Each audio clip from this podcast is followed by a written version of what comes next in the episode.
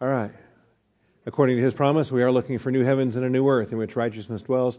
Therefore, beloved, since you look for these things, be diligent be found by him in peace, spotless and blameless, and grow in the grace and knowledge of our Lord and Savior Jesus Christ.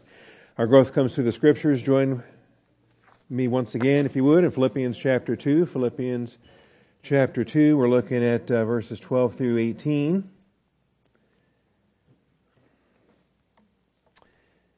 Working out our salvation with fear and trembling, for it is God who is at work in you, both to will and to work for his good pleasure. And this is a significant explanation. It's the explanation of for, um, and it uses the same verb to work.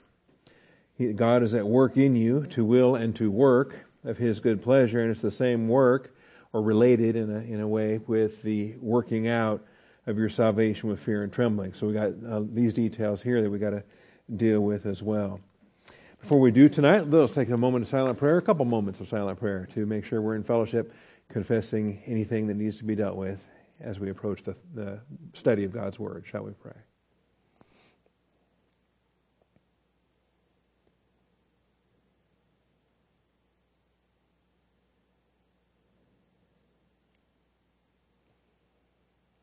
Almighty Father, we thank you for your truth. We thank you for your faithfulness. We thank you for your blessings in our lives day by day and moment by moment. We call upon your faithfulness, Father, this evening as we assemble to show ourselves approved. Father, I thank you that uh, we have a grace provision here and we wouldn't have it any other way. Father, what you give is perfect, comes down from above. There's no uh, variation or shadow of turning, and uh, every perfect gift, every good thing bestowed, Father. So uh, if you haven't given it to us, we don't want it. And uh, this includes the property we toured today. This includes uh, ideas and dreams. And if, uh, if all of those are not your will, then get rid of them, Father, and uh, make your will known. So uh, thank you for being faithful. Thank you for tonight. Open the eyes of our understanding and teach us your truth. I thank you, Father, in Jesus Christ's name. Amen. All right. We have a microphone ready to go. He already has it in hand, ready to go. And so uh, We'll give Eliezer our first question. How about that? Lead off question for tonight.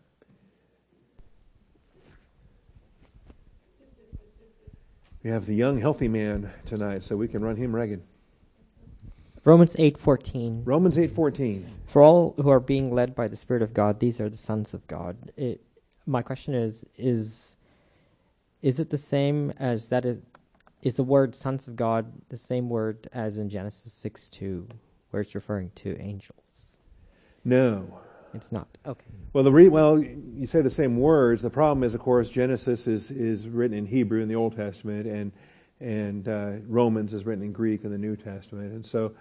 Um, so there, there is a difference between the Old Testament use of sons of God and New Testament use of the Son of God, and then you and I that are brothers, brethren with Him, and by faith in Christ we become sons of God. So, um, I think as long as we're cautious with that, we do we do fine. So in a New Testament passage like this, it's uh, it's written to human beings, it's written to the bride of Christ, and so we who are being led by the Spirit of God, these are the the sons of God, and that's us, sons of God by faith in Christ.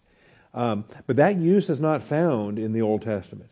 That is being, uh, you know, a son of God by faith in Christ. In, in the Old Testament usage, the B'nai Elohim are angelic beings, and they are a division, the highest of the order divisions.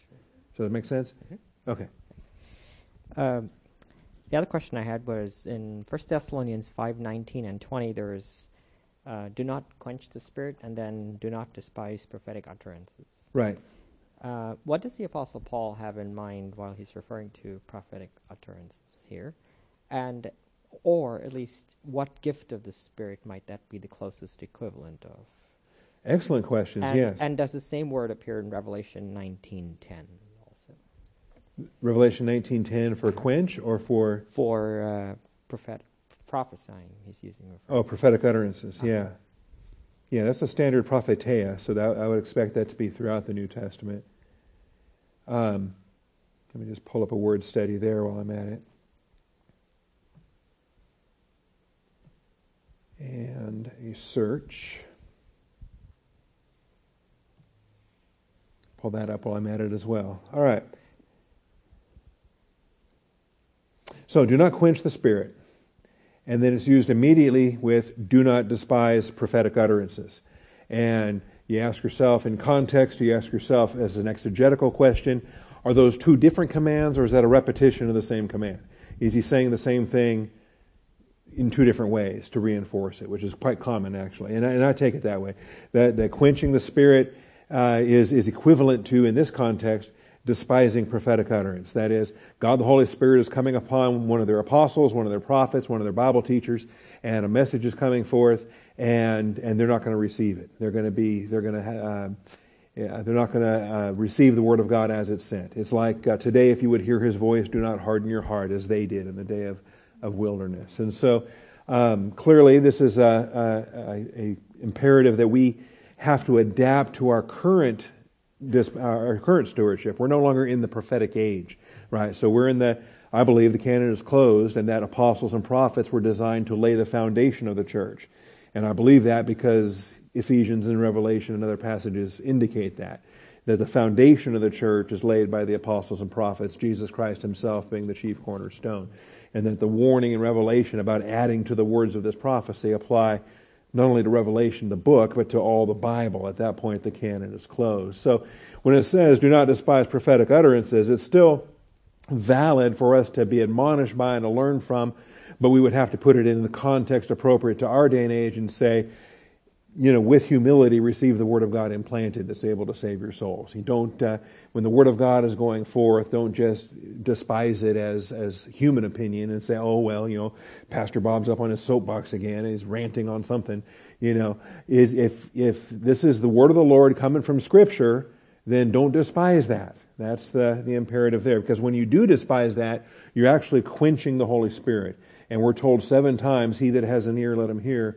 What the Holy Spirit communicates to the local churches. And that's how it operates in our stewardship. So it is uh, prophetia, and it is used um, 19 times in the New Testament, including Revelation 19.10, where, um, was that the verse you were asking about? Yes, yes. Yes. The uh, testimony of Jesus is the spirit of prophecy.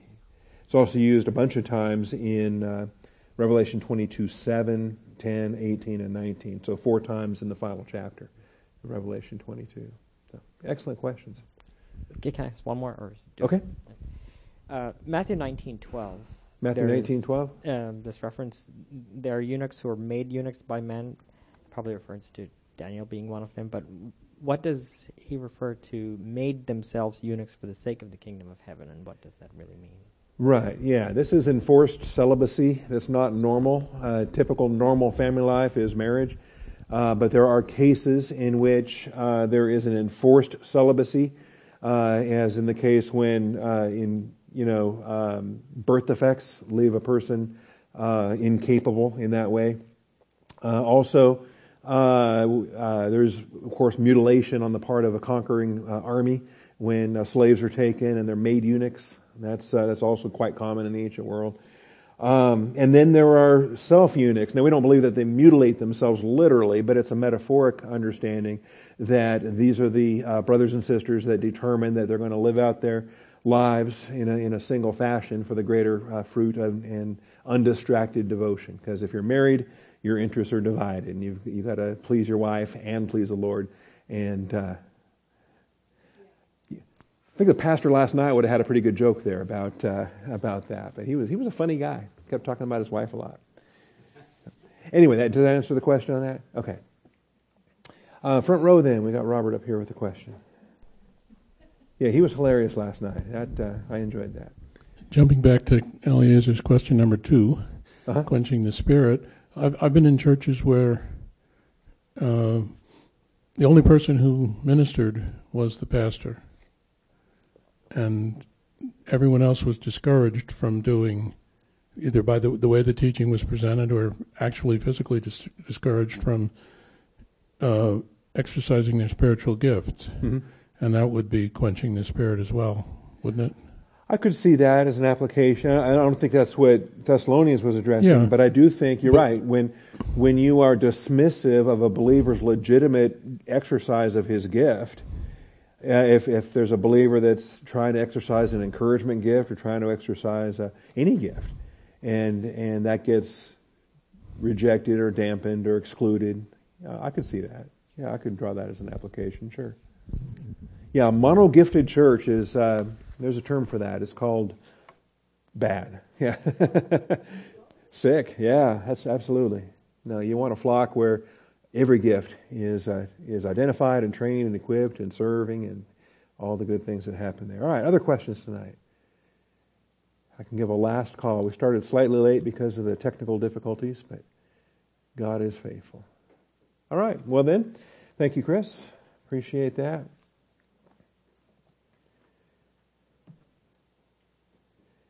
By the way, any um, the website is a marvelous resource, and I don't I don't promote it enough. Um, but in particular, if there's a, a, a, subject that you think maybe we've taught before, uh, we probably have. Okay, and and there's a there's a search bar on there where you can do a Google search uh, through our documents. Um, once you find if there's something there, uh, or if you suspect it's there. Um, in particular, the Through the Bible series is indexed very well. Uh, the Life of Christ series is indexed very well. So a question that comes from the Gospels, uh, a question about you know walking on water or whatever. Uh, if it's if it's in Matthew, Mark, Luke, and John, then you know we dealt with it in the in the Life of Christ series. Um, somebody was asking about the uh, the Mary Magdalene. Oh, I was talking to John Eichmann today, Pastor John Eichmann on the phone, and talking about the Mary Magdalene episode because she was the first one to the tomb and uh, the the details that are found there in, in John chapter 20. And so it's it's a blessing to have that resource available and just go to the website and pull it up and and look at the notes and and, and if you want listen to the audio and and uh, and go through that. So it's uh, it is a resource and it is available. Yeah, I can. Uh, I mean, you go to austinbiblechurch.com and uh, yeah, let me show you here. The, um, and of course, everybody, when you launch your web browser, your home page better be austinbiblechurch.com. If it's not, you know, we may have issues. So anyway, right here is a search box, right underneath the, the drawing of the building there. And so you can type in there a, a, topic, anything that you think maybe we've covered in the past, something you think that we've dealt with, um, something related to, uh, say, Lazarus, you know, something like that. And you're going to get these results back that are include and then once you start doing more and more of this, you'll start to recognize what series it comes from, what the context is for it. Um, returns to home of Mary and Martha, the plot to kill Lazarus, the reaction to Lazarus' resurrection, the resurrection of Lazarus. Um, so those are all, if, if they're words like that, then those are going to be PDF documents, and those are going to be phrases or titles in, uh, in, in printed notes, in PDF documents. And then down below there, now you're going to see uh, Life of Christ 317, uh, Life of Christ 288. You know, those are audio files. Those are MP3 audio files that are going to have those particular tags as well. So anyway, that's, that's an easy way to navigate. The search button's an easy way to navigate. Um, also, I recommend, um, again, when you come to the home page, uh, right across the top there, a lot of times I go to audio recordings and then I come over here to completed studies. And just every once in a while, just, you know, depending on how long you've been here and the things you remember, or the things you forget because you don't remember that, oh yeah, there was a Timothy series once upon a time, right? Or there was a, there was a Romans class or Life of David or Jeremiah. And you can just kind of remind yourself that, oh yeah, okay, maybe, uh, you know, maybe I want to do this Psalm 119 thing. And uh, so when you bring that up, it's, it's just marvelous the way that it, it lists the audio files there. It, it gives you the, the divisions. Uh, you've got the PDF documents at the bottom, so you have printed notes to look at. Uh, I rarely put out printed notes for the current series as they're being taught because they're constantly being revised and typos fixed and other mistakes are, are being remedied. But once the series is complete, then those notes are available almost immediately once the series is over. So um, yeah, the website's a, a, a, tremendous resource for that. And all the functionality of this is, uh, is so useful that uh, even when we move over to the new, the new website design, it's going to incorporate every last one of these convenience uh, features that's, uh, that's available. So, anyway, good question on that. Appreciate that.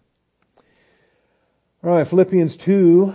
So then, my beloved, just as you have always obeyed, not as in my presence only, but now much more in my absence, work out. Work out your salvation with fear and trembling. And so uh, we've been taking this in the word order, so that means we're delaying our workout. Uh, everybody does that. But we're going to delaying our workout because the workout is the last verb of the verse. It's the last word of the verse, and it's uh, the word order the, in the Greek. It starts with the so then and it ends with the workout, and everything in between, including the with fear and trembling, work out. And so uh, we're, we're kind of developing the outline in that same order. So point two in the outline under, under point one we looked at the so then, and then under point two we're looking at the fear and trembling. With fear and trembling the salvation of yourselves keep on working out. And that's kind of the, the word order on that. Uh, the keep on working out is a present imperative, and so that's a continuous action all day, every day. Uh, we're going to keep doing that for the, the duration of our time on this earth.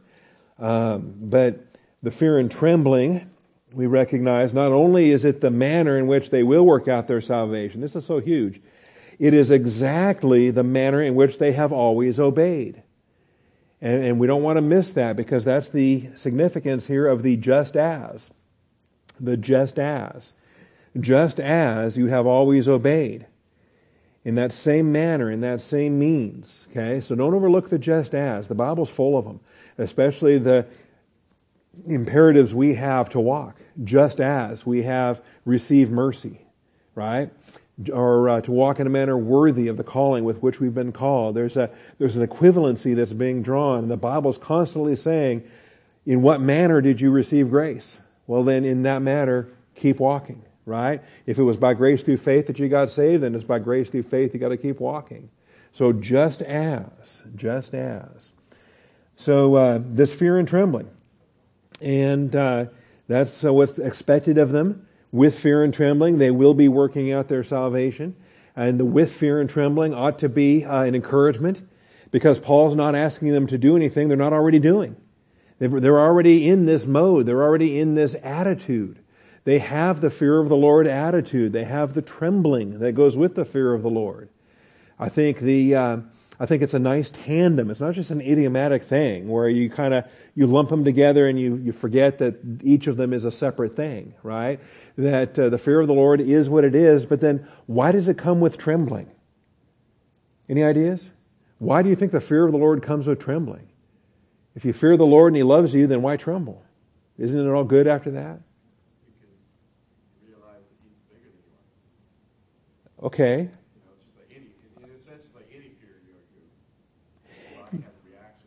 Right, yeah, but it's not really, we're not, the Bible doesn't say be scared of God, but we want to have a reverence. We want to have a holy fear. We want to be in reverence before our God.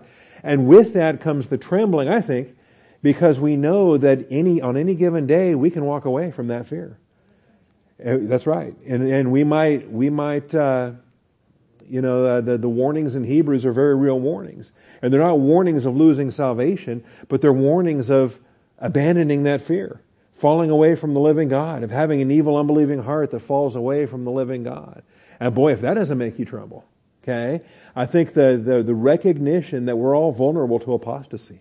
We're all vulnerable to negative volition. We're all vulnerable. Yes, we have the fear of the Lord today, but I could lose that fear of the Lord tomorrow.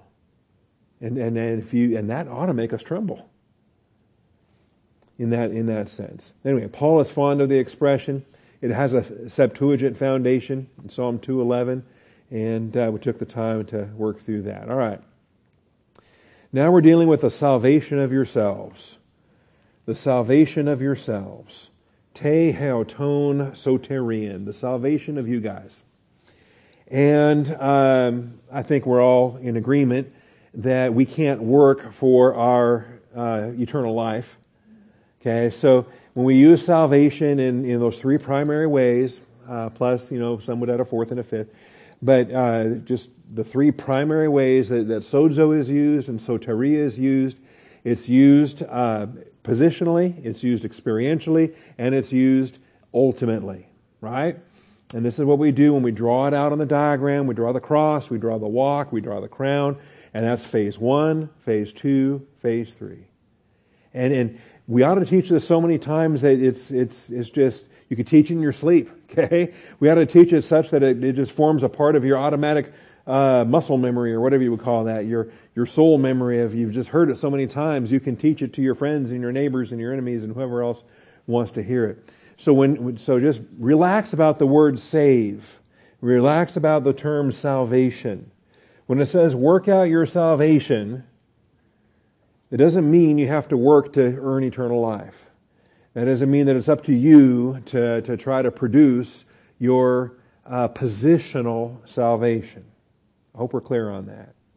All right? Because you know, if this was the only verse in the Bible that ever talked about salvation, then we we might be left wondering. But we have such context and we have so many comparative passages and so many things to look at that you start to line all these verses up, right? Do that sometime. Just take an, a weekend, take a take an afternoon, and just uh, find every soteria in the Bible, find every sozo in the Bible, and then just start, you know, putting them in their buckets. This is a phase one salvation verse. You know, uh, what must I do to be saved? Believe on the Lord Jesus Christ, thou shalt be saved. All right, great, I get that. And so um, you can think of it as, as past, present, future. You could think of it as positional, experiential, ultimate. These are all different excellent ways. You could think of it as being saved from the penalty of sin, being saved from the power of sin, being saved from the presence of sin. That's a fairly common one, too, that uses a bunch of P's and people can remember the P's. Um, but Acts 4.12, there's no other name given under heaven by which we must be saved. Okay? And I, I put that in my phase one bucket. That's talking about going from death into life and receiving eternal life and becoming a part of the family of God. And, uh, and there it is. Same thing with Acts 16.31 when the Philippian jailer is asking that. Same thing with Romans 1.16. I'm not ashamed of the gospel, for it is the power of God unto salvation. To the Jew first, also to the Greek. And, and as you're working your way through this, by the way, keep in mind, uh, it can be helpful if there's a word gospel nearby. if there's a word gospel in the neighborhood of, of the word saved, um, yeah, that's kind of a clue. That might lead you to think naturally uh, of, a, of a phase one use, but then be careful because there's other kinds of good news besides the good news of not going to hell when you die. There's other kinds of good news that might have a, uh, a phase three or even a, a fourth uh, categorization where the good news is a physical rescue or a deliverance into the millennial kingdom or, or something of that nature. The gospel of the kingdom or other applications there. All right? Ephesians 2, 5 and 8. We often quote verse 8, but I like to put verse 5 with verse 8 because that's what the text does. By grace you have been saved. What does that mean? You've been made alive. God, who is rich in mercy, and uh, because of the great love with which He loved us, even when we were dead in our transgressions, made us alive together with Christ by grace you have been saved. See? And so, um, you know, occasionally you get a skeptic, you get a doubter, and he's, he wants to be like, I don't know, he wants to be like Pilate when he's washing his hands saying, What is truth? Or he wants to be like the lawyer when he says, Who's my neighbor? or whatever. There's always some ornery person that's going to stop and say, well, what do you mean by saved? Okay. Well, I'm glad you asked. Let me, let me talk to you about that. Okay. How about being made alive together with Christ? You're either dead in Adam or you're alive in Christ. And uh, for the, I mean, just lay it out there like that. And, um, you know, particularly if you're dealing with uh, bizarre approaches that, that want to deny that you can, that, that salvation is an event they'll say it's an ongoing process and you can never point to a time where you, you know, they would deny this slide. They would deny the past salvation reality and say, no, it's, it's an ongoing life process. I'm being saved. Well, that's the second category. I'm glad we're, I'm glad we can talk about that, but let's talk about the first one first. Because if you don't receive the first one, you'll never understand that second one. If you're not spiritually alive, you can't grasp the things of the Word of God. So you can know it's a past completed action. You can know you've passed out of death into life. You can have assurance that you right now have eternal life because you've had it since that moment you got saved. And that's a, that's a factual reality for all of us. All right, and so that's the description there. Verse 5 and verse 8. So, uh, made us alive together with Christ. By grace you have been saved. How did this happen? It is by grace you have been saved through faith. You are presently now having been saved once. It's a past completed action with present ongoing results. And that, which is not pointing back to faith, that is not a feminine that. That is a neuter that. And faith is a feminine noun, so the that can't be faith. That, not of yourselves. It is the gift of God. This is why grammar matters. This is why genders matter. It's not a transgender that, okay? It's a neuter that. It's a feminine faith. It always is a feminine faith, okay? And so uh, you can't have a neuter pronoun referring to a, a feminine noun. Anyway, that not of yourselves. It is a gift of God, not of works, so that no man may boast. That's our past salvation. All right. Then there's the ongoing, present salvation. This is what we need today. This is what we need tomorrow. We need all day, every day. We need daily salvation. We need moment by moment salvation. We need the blood of Jesus Christ, His Son, to continually keep on cleansing us from all sin. All right, and this is where the power of the Word of God comes alive in our soul and we get rescued, delivered, saved from the power of sin when the temptations are hitting us and our sin nature wants to just give right in. Remember, in this battle, the body is working against you. Okay? And uh, there you have it. But this is a present experiential use. This is the ongoing salvation. And I could have added to this. There's, there's many, many more. Um, I think of the, the one I just mentioned a minute ago is in James. Um, so I'll spot that real quickly and then we can look at these other ones. But it's in James chapter 1, and you know, we're not supposed to be hearers of the word that delude ourselves, but we're supposed to be doers of the word of God. And, and uh, James 1.21 says, putting aside all filthiness and all that remains of wickedness. Notice that? I think it's kind of a neat description of believers. What does it mean to be saved? Well, I have eternal life. I'm in the kingdom of Jesus Christ. I'm going to go to heaven when I die, but yeah, there's some wickedness that remains. I've got some leftover baggage from my life as an unbeliever. I still have a, I still have a sin nature that dwells in my, that no good thing that dwells in me. And it's kind of a neat, insulting kind of way to refer to it as, oh, that remaining wickedness. It's just hanging on while you're still physically alive, but it's on the way out. Isn't that great? Anyway, putting aside all filthiness and all that remains of wickedness, in humility, receive the word implanted. In humility, receive the word implanted. And so when we confess our sins, we open up Bible class with, with silent prayer, and you say, Well, I don't need that. I'm already in fellowship. Well, then you need some humility. How about that? And you need to quiet your heart. And you need to prepare the ground for all the other things necessary Great. I'm glad you're in fellowship. That's marvelous. Um, the rest of us, though, we got to catch up to you. okay?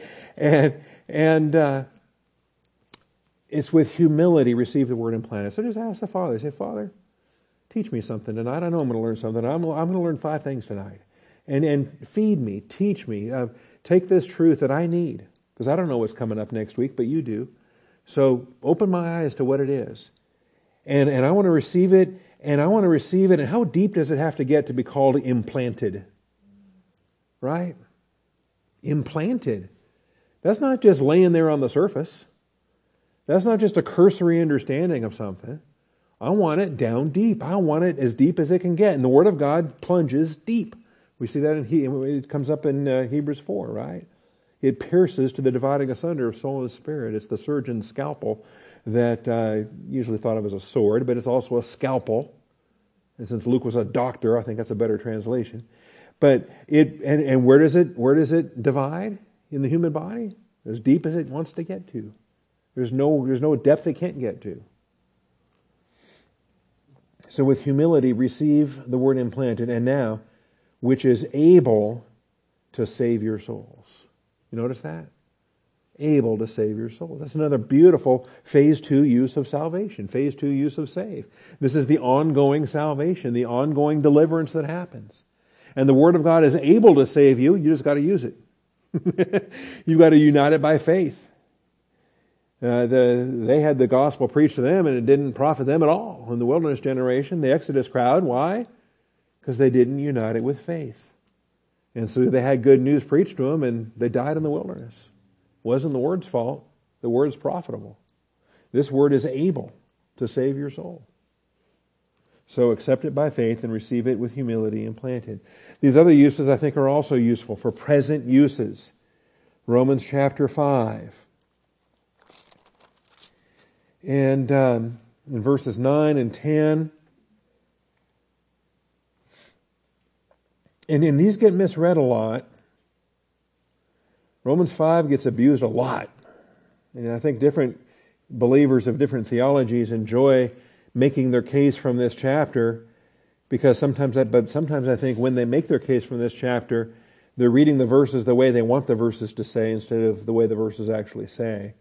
And in, in kind of a sloppy way, they end up misreading the verses. But um, you'll notice the um, we used to be unbelievers, and that's how the chapter starts. Having been justified by faith, so we're saved now. All that, all the doctrine from the first four chapters, here we are. We've been saved. Having been justified by faith, now we have peace with God through our Lord Jesus Christ, and we have an ongoing walk. We have an experience, the experiential Christian walk. Through whom, verse 2 says, through whom also we have obtained our introduction by faith into this grace in which we stand. And we exult in hope of the glory of God. And so there's a, there's a Christian walk that follows that salvation experience. That's just an introduction to grace. We got a whole life of grace after that, and then we're going to have greater grace in uh, in glory. Now you'll notice um, verse six: While we were still helpless, at the right time Christ died for the ungodly. And uh, what a, what a grace provision! And God demonstrates His own love towards us. Verse eight: In that while we were yet sinners, Christ died for us. So that was back then. We were sinners. We were, does that mean we don't sin anymore? Sure, we do, but we're not sinners anymore. We're now saints, positionally, in Christ, saved. And so now, much more than having now been justified by his blood, now that we are believers, now that we are having been justified ones, we shall be saved from the wrath of God through him. Now, uh, I've, I've, listed this on the slide. I'm identifying this as a phase two salvation, but a lot of folks put this in, into the phase three salvation, all right? And they're looking ahead to a future salvation. They're looking ahead to a future, you know, wrath, and they're thinking tribulation, or they're thinking hell, or they're thinking whatever. Um, and I get why they do that, but I still think it's preferable to view this as a phase two salvation reference because it's the uh, having now, presently, been justified by his blood we shall now, presently, daily, be saved from the wrath of God through him. And then it expands it here in verse 10. For if, while we were enemies, we were reconciled to God through the death of his son, much more, having been reconciled, okay, what's the consequence? Are we have to wait for heaven when we die to receive this consequence? Or does this consequence follow immediately? Is this every day of the outworking of our salvation with fear and trembling? Having been reconciled, we shall be saved by his life. Not only this, but we also exult. You're going to wait to heaven to do your exulting? Or are you going to praise him now? Okay. Well, we're not waiting for heaven. We can praise him now. There's a pretty neat gospel quartet song that addresses that. I can't wait for heaven. I'm going to praise him now. Why would I wait? I got a million reasons every day to praise him here and now. And there it is. Okay. Now, what I'm going to listen to on the drive home. So, um, we also exult in God through our Lord Jesus Christ. And there it is. Um, 1 Corinthians 1.18 and 1 Corinthians 15.2. And the one in chapter 15 throws a lot of people, and they really struggle with that. But uh, in chapter 1, it says in verse 18, the word of the cross is foolishness to those who are perishing, but to us who are being saved, that's present tense right here, right now. It is the power of God. And that's it's not that's not saying the same thing that Romans 1:16 said. That the gospel is the power of God unto salvation to everyone who believes, to the to the, the Jew first, also to the Greek, right? I, have no problem taking Romans 1 as a phase 1 salvation reference. I think this is a phase 2 salvation reference. That uh, not only is the, is the, uh, the, the gospel, or here it's called the word of the cross, it's, uh, man, it's powerful. And it keeps on being powerful. just as much today as it was the day that it saved me. It keeps on saving me all day, every day. It is the power of God. The power of God. And this is the experiential salvation that rescues us from the power of sin. Chapter 15.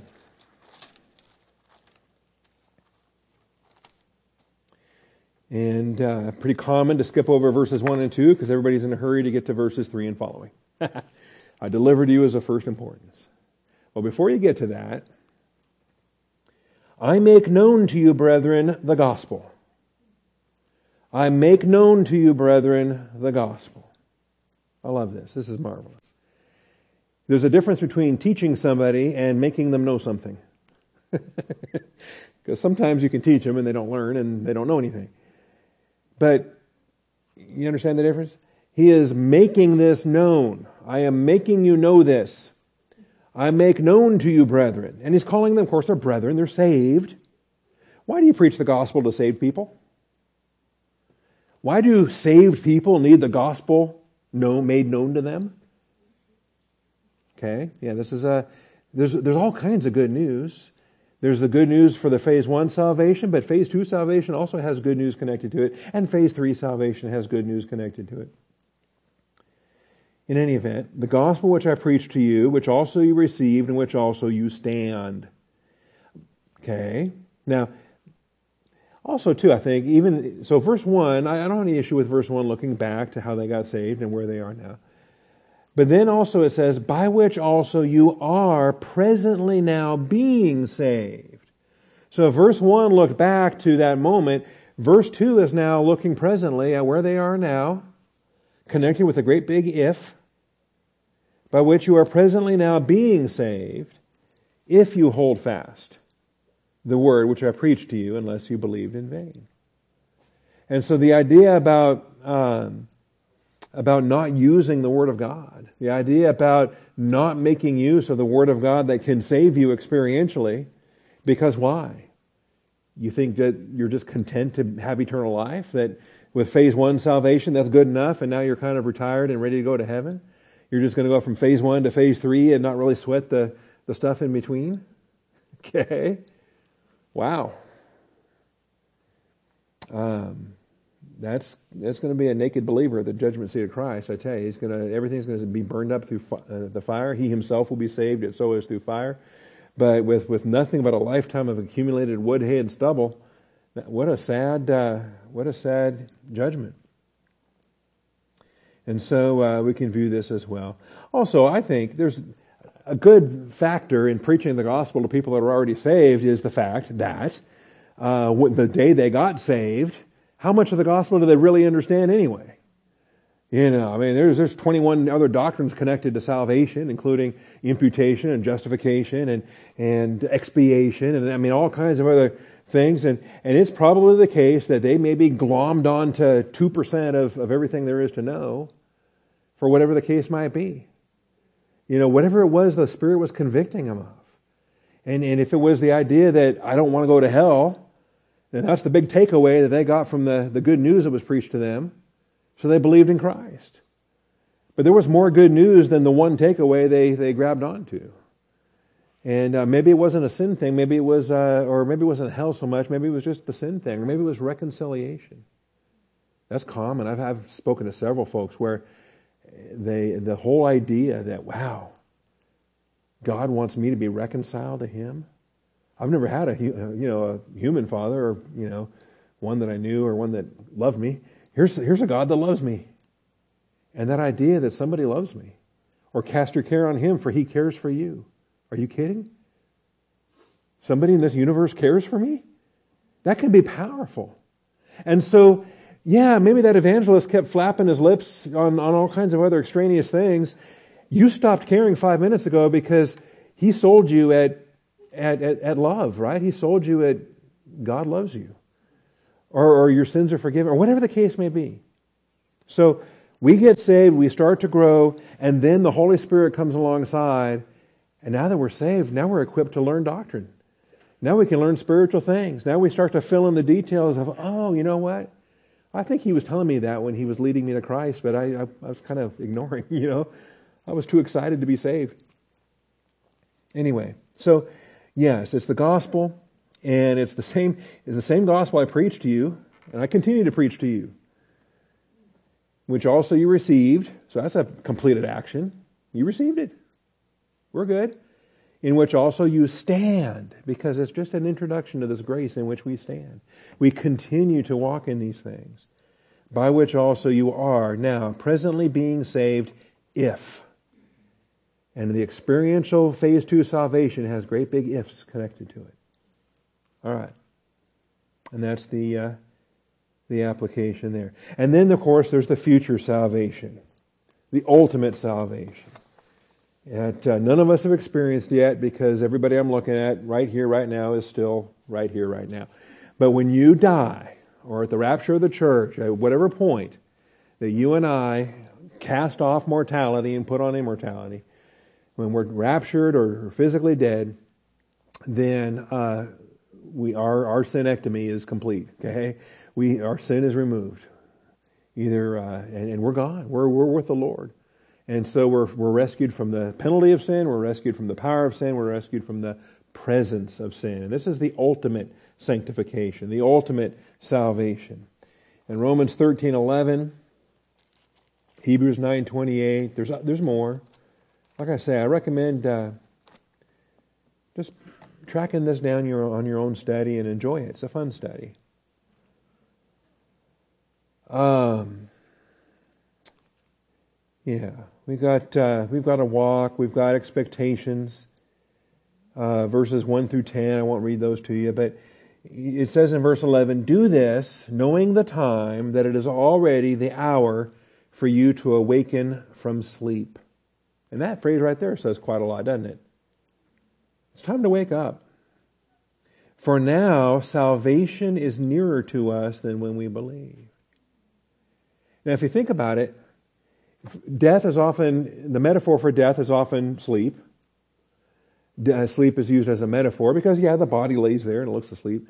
And, and the body's going to wake up someday in the resurrection. So it's called sleep. And uh, although I believe it's a conscious bliss in the presence of Jesus Christ that we are fellowshipping with Him and, and, uh, and so forth, but it still is referred to as a sleep. But He doesn't say the hour, uh, the t- know this, uh, knowing the time that it's already the hour for you to die and go to heaven, or it's already the hour for you to die and sleep. You're closer to death than you've ever been before. Which is true, but that's not what this verse says. You're closer to awakening from sleep. So if you're closer to your physical death, that means you're also closer to your resurrection. Okay? And that's the step that he's going to. And I find that kind of curious. But it's time for you to, uh, to awaken. It's, it's, it's near to awaken from sleep. For now, salvation is nearer to us than when we believed. That's what it's about. The night is almost gone, the day is near. Therefore, let us lay aside the deeds of darkness and put on the armor of light. Anyway, there's a future salvation, and uh, we're looking forward to that. Hebrews 9:28 addresses this future salvation.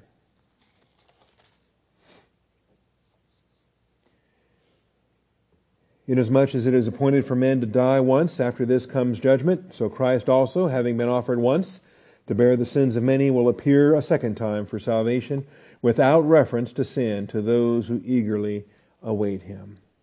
This is a future salvation that we're looking forward to. Oh, that it were today. So, we have these three modes of salvation. Now, when we're in Philippians 2 and we're told to work out your salvation with fear and trembling, um, the crowd that's terrified of the Arminian crowd that thinks they can lose their salvation wants to work for it and work hard to stay saved. Uh, the works crowd that wants to work for their salvation wants to work hard to get saved. And they're both thinking of it in terms of phase one, and so they're totally wrong. Okay? And then it's pretty simple and pretty easy and pretty standard to, uh, to then say, well, clearly this is working out your phase two salvation. And this is uh, the experiential salvation. This is what we have to work. This is what we have to produce. This is what we have to work out. And I haven't given you the vocabulary for work out yet, but it's a productive term. It means we're the ones doing it. Okay? And uh, if we're the ones doing it and it depends on us, that can be kind of scary. Until we read the next verse and we realize that, oh, God's the one that's doing it. He's working in and through us for His good pleasure, to will and to work for His good pleasure. But then I would also ask you and say, now, wait a minute. Is it bigger than just phase two salvation? Is there something else in this context that would give us this clue? Because my consideration is maybe this is not talking about phase two at all. This is talking about phase two on the way to get to phase three. See, that when we're working out our salvation, we're actually producing what we're going to hear when we stand before the Bema seat. What's, what did Jesus hear when he was presented before the Father? Remember, taking again, taking it back to the context. The comparison here is with Jesus. Jesus humbled himself. Jesus was obedient to the point of death, even death on a cross. And for this reason, is anything in that context talking about Jesus working out his phase two salvation? It says, for this reason, God also highly exalted him and bestowed upon him the name that is above every name. See, this passage, the kenosis hymn and the doctrine of that, of that message talks about Jesus' humility in phase two and then the exaltation that comes at phase three. So, we have a comparison with Jesus, with the Father exalting him and bestowing on him a name. I believe this provides a contextual basis for the Philippians 2:12 salvation being number 3 in application. Okay? As opposed to number 2. All right? And just uh, wrap your mind around that for a bit and give that some thought. And, and I'm not going to really pick nits or, or argue too strenuously for folks that want to view this in a phase two kind of way because that's going to be the process that gets you to that phase three salvation. Anyway, we'll uh, we'll discuss this as well. I think when we, uh, particularly as we address the keep on working out, because that keep on working out is uh, achieving something, achieving something, and that becomes useful as well. All right, so when it says working out your own salvation, producing, producing, or working out, or um, bringing about a result, achieving, achieving your own salvation. Okay? Now, nobody in this room would dispute that that's impossible for salvation number one. We then have to start to ask ourselves, well, now, wait a minute. Can we do that with salvation number two? you know? Does the, does the Bible really leave it all on me to save myself from the power of sin? Because all these other verses we were looking at for the present experiential salvation, it seemed to be, it was the Word of God that's able to save me. It seemed to be God that was saving me. But we, are about to look at an imperative here for workout that is an active voice. I'm the one doing it. And I'm doing it reflexively. You, all y'all, work out all y'all salvation. And so now, wait a minute, maybe am I looking forward to a phase three salvation passage? And if that's the case, how do I produce that? How do I make that happen? Well, with fear and trembling and watching God who's at work within you. That's, I think that tandem brings it clear. All right. Which is our third thing we've got to deal with here in this fear and trembling. So, uh, again, that was point two with fear and trembling, with a subpoint A, with a subpoint B, and now with a subpoint C. Keep on working out. Keep on working out. It's a compound of ergazomai with kata. Kat ergadzesta is how it says in the, in the manuscript, in the text. Uh, but that's uh, second person plural, present active imperative, present middle, I'm sorry, present middle imperative, middle voice. Kat ergadzomai. So an ergon is a work, ergadzomai is the verb to work, kata ergazomai, if you really want to nail it down. Okay. It's an intensification. Kata intensifies. Kata also uh, has a downward motion in some cases. Used 22 times in the New Testament, and it does. It speaks about uh, bringing about a result by doing something. And the real difference between working and achieving is huge. Okay? And uh, we all can illustrate this. Have you ever worked and worked and worked and worked, and at the end of the day, was anything achieved? You say, well, wait a minute. How can I put so much work into this and there was no work done? It seems like there was no achievement, there was no results, there was no accomplishment. And so the, I think the shades of distinction here between ergazomai and kat ergazomai, the idea is, is that more than just working, I'm actually achieving something with this verb, okay? So to bring about a result by doing something. And you can translate it as achieve, accomplish, do. Okay? The only problem with the do is that do is ubiquitous in our, our culture. I mean, we do all kinds of things. We do lunch. We do, we do, we do the do. Mountain Dew commercials. We do Anyway, but the idea of achievement and accomplishments. Now, out of the 22 uses, it's the only place ever that it's an imperative. How's that for interesting? Okay. So, um, this is what we'll, I'll give you a teaser on this. Make this larger. Pop it out, maximize it.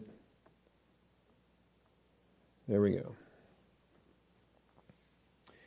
All right, kat ergazomai, produce, do, bring about, prepare, accomplish. And uh, the top panel gives you your uh, your top lexicons. You got your usage marker there on the right, tw- 22 uses through the New Testament. Here's your translations, and you know you've got 22 different places where it's used. Look at that variety in the color wheel. Okay, and you realize, you know, as far as this verb goes, it's pretty idiomatic in the variety of usages, the variety of ways it's employed, the various contexts that it appears in, and it's not exactly an easy animal to nail down. And uh, and the idea that well, we can just make it a one-to-one correspondence and just have one English word all the time for any one Greek word that's that's that's a fallacy. You can't do that in in many cases, especially in this case. And so. Um, the idea of produce, produces, producing uh, is, is the, the most common of all the uses. And you can expand that out there and see the uses there. And these were probably very familiar to us. Sin, taking opportunity through the commandment, produced in me. It worked in me. It accomplished in me the coveting of every kind. So you see, it's, it's an achievement, it's an accomplishment, it's a production. It got something done. And in Paul's case, it was something bad, but it was still something was done. Um, momentary light affliction is producing, creating, achieving, accomplishing for us an eternal weight of glory far beyond all comparison. Okay, you say, well, I don't like suffering. I don't like affliction. Well, can you name something else that's so effective? that's so productive, that achieves the end result that, that we all should want? Do we not want uh, the eternal weight of glory that we can cast at his feet? I think he's worth it. I don't want to just hand him some pocket change and say, Here, I scraped this together because I, I really wasn't all that into the suffering thing. Okay? While I'm face to face with the ultimate in suffering. 2 Corinthians 7:10 the sorrow according to the will of God produces a repentance without regret leading to salvation. Phase 2 but the sorrow of the world produces death. The sorrow of the world produces death. It's uh, productive. It's effective. It achieves its goal. And it's not salvation it's death and so all this world the cosmic system guilt trip you've ever been exposed to the sorrow of this cosmos is all it's designed to do is put you in an operational death carnality where you're not glorifying Jesus Christ. And yet, in the case of uh, the man of incest there, what earnestness, this very thing, this godly sorrow has produced in you, has uh, produced, affected, accomplished, achieved. All right. James 1 3, the testing of your faith produces endurance. The testing of your faith actively works out, achieves, accomplishes, produces, results in endurance. Do you know anything else that results in endurance? okay. All right. Well, that's just a taste. We'll, we'll come back to that. We got the other things on the color wheel. Doing, committed, brings about, accomplished, does, affecting, performed, prepared, done. Work out, and carried out. The time past is sufficient for you to have carried out the desire of the Gentiles, to have accomplished, achieved. Anyway, we'll deal with that Sunday, Lord willing, and rapture pending. Father, I thank you for this evening. I thank you for your grace and truth. I thank you for brothers and sisters that are hungry and that uh, have no interest in the fun and games and the entertainment and being, having their ears tickled. They want to feast on the meat, they want to digest it, they want to live it. So, Father, I pray with humility each one here tonight would receive the word implanted, and that Father, uh, bury it deep. Just let it let it have that good depth of soil. And so, Father, uh, when called upon in application, let it spring forth to bear fruit, 30, 60, 100 fold. Father, I just thank you for being faithful. In Jesus Christ's name we pray. Amen.